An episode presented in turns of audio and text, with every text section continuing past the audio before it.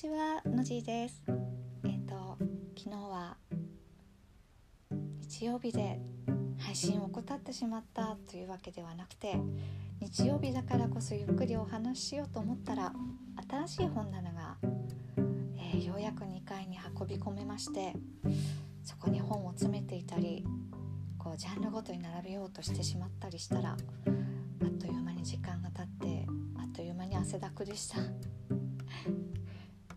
新しい本棚が来たら散らかってる本を詰めてとりあえず詰めていこうと思っていたのにジャンルとかなんだろう並びの色とか気にし始めたらもう止まらなくて何もはかどっていません。そういうことありますよね。ないですか？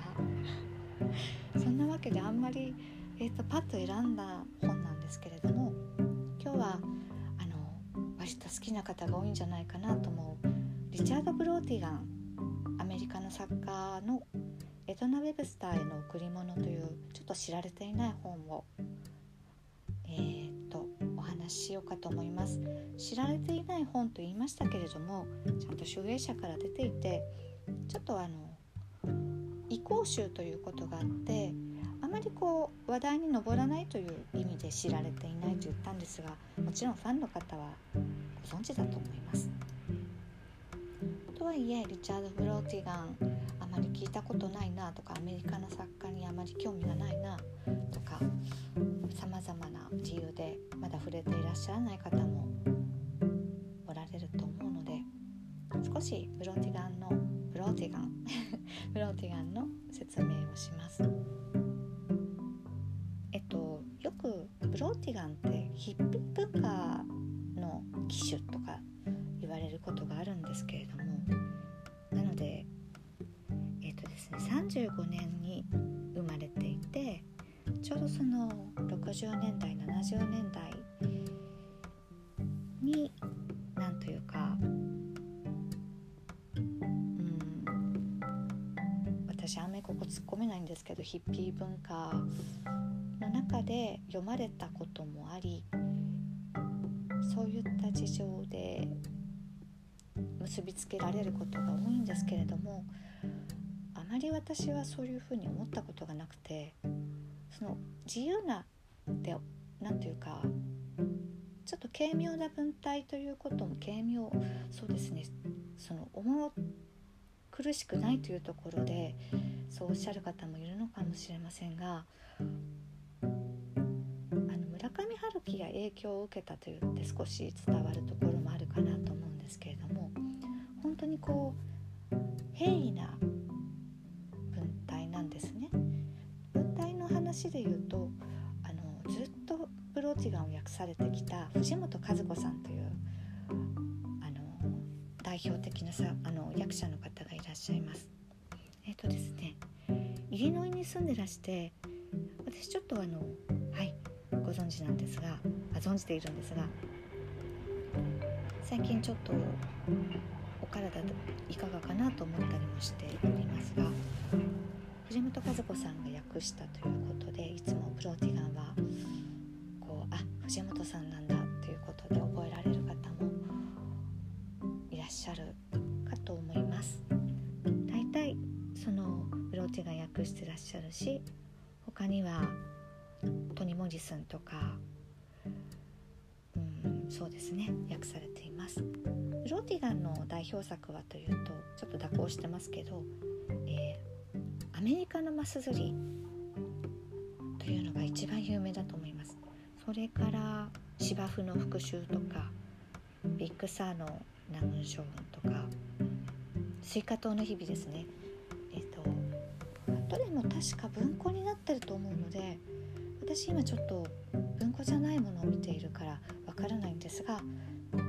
多分入手しやすいと思うのでよかったら見てみてください。これでですね今日ご紹介したいエトナ・ウィブスターの絵の贈り物というのは死んだらこれこれを元手にみたいなことをブローテガンが言って渡したという非行集です。それで簡単えっ、ー、とそうですね談笑だったりあの何でしょうか。分分詞だったり詩だったり散文だったりというのが入っているので何て言うんでしょうちょっとこうアラカルトになってて意外に入門書としていいのかもしれないな。入門書というかあの初めて読むにはこのアンソロジーみたいな形のやり方はいいのかなと思っていますですが。移行集なので、まあ、初期の作風と違うっておっしゃる方もいらっしゃるかもしれないですが私はこれはいいに思うかなと今見な見ながら思っています。それでどんな風かというと少し音読しますが、まあ、字面で見た方がいいんですが音読します。あの卵はどこだっていう3文です。頭からちょっとだけえっ、ー、と音読しますね。割とひどい雨だったんだ。大粒の雨でさ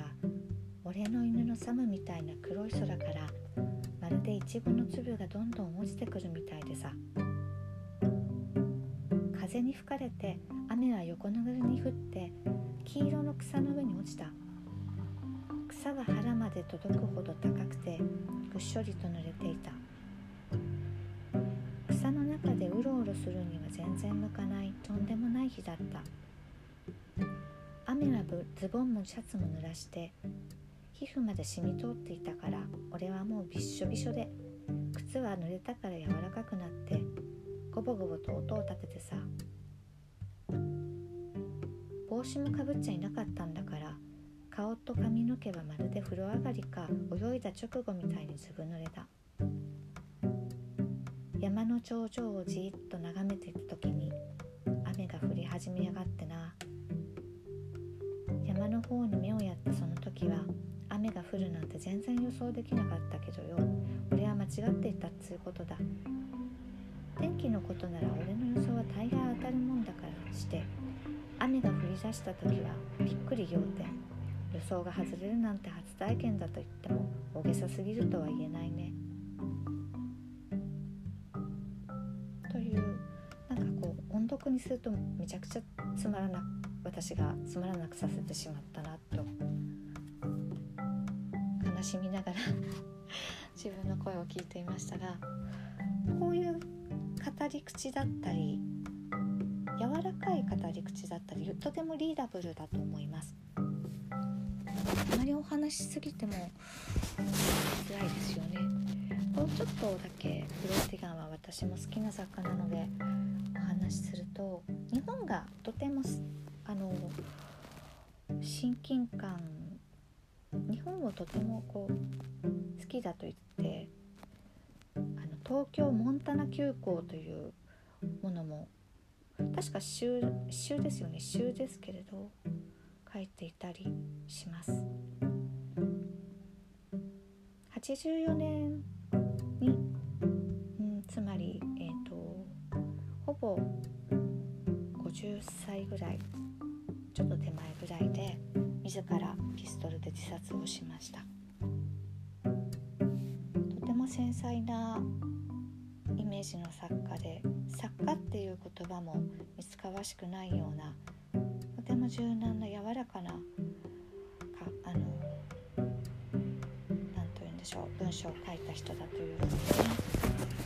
私はイメージしていて皆さんもそれは読めば私の言っていたことをぜひなんだろうなちょっとでも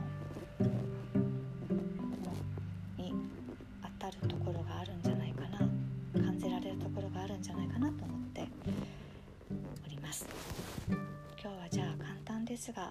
ブローティガンという作家について少しだけそろそろと見てみました。えっ、とまたブローティガン取り上げる可能性がかなり高いですけれどもえっ、と次回はまたアメリカ続きでちょっと行こうかなと思っているので今のところはあのエミリー・ディキンソンっていうディキンソンと言ったりもするんですけれどあの数編しか残さず10編ぐらいかななあの知られずにすっと亡くなった亡くなったというかてあの伝説的な作家です。えーと、それではそんな予告をして外すかもしれないんですけれど今日はこの辺りにしたいと思います。えっ、と残すことはないとかいい日をお過ごしください。のじでした。また。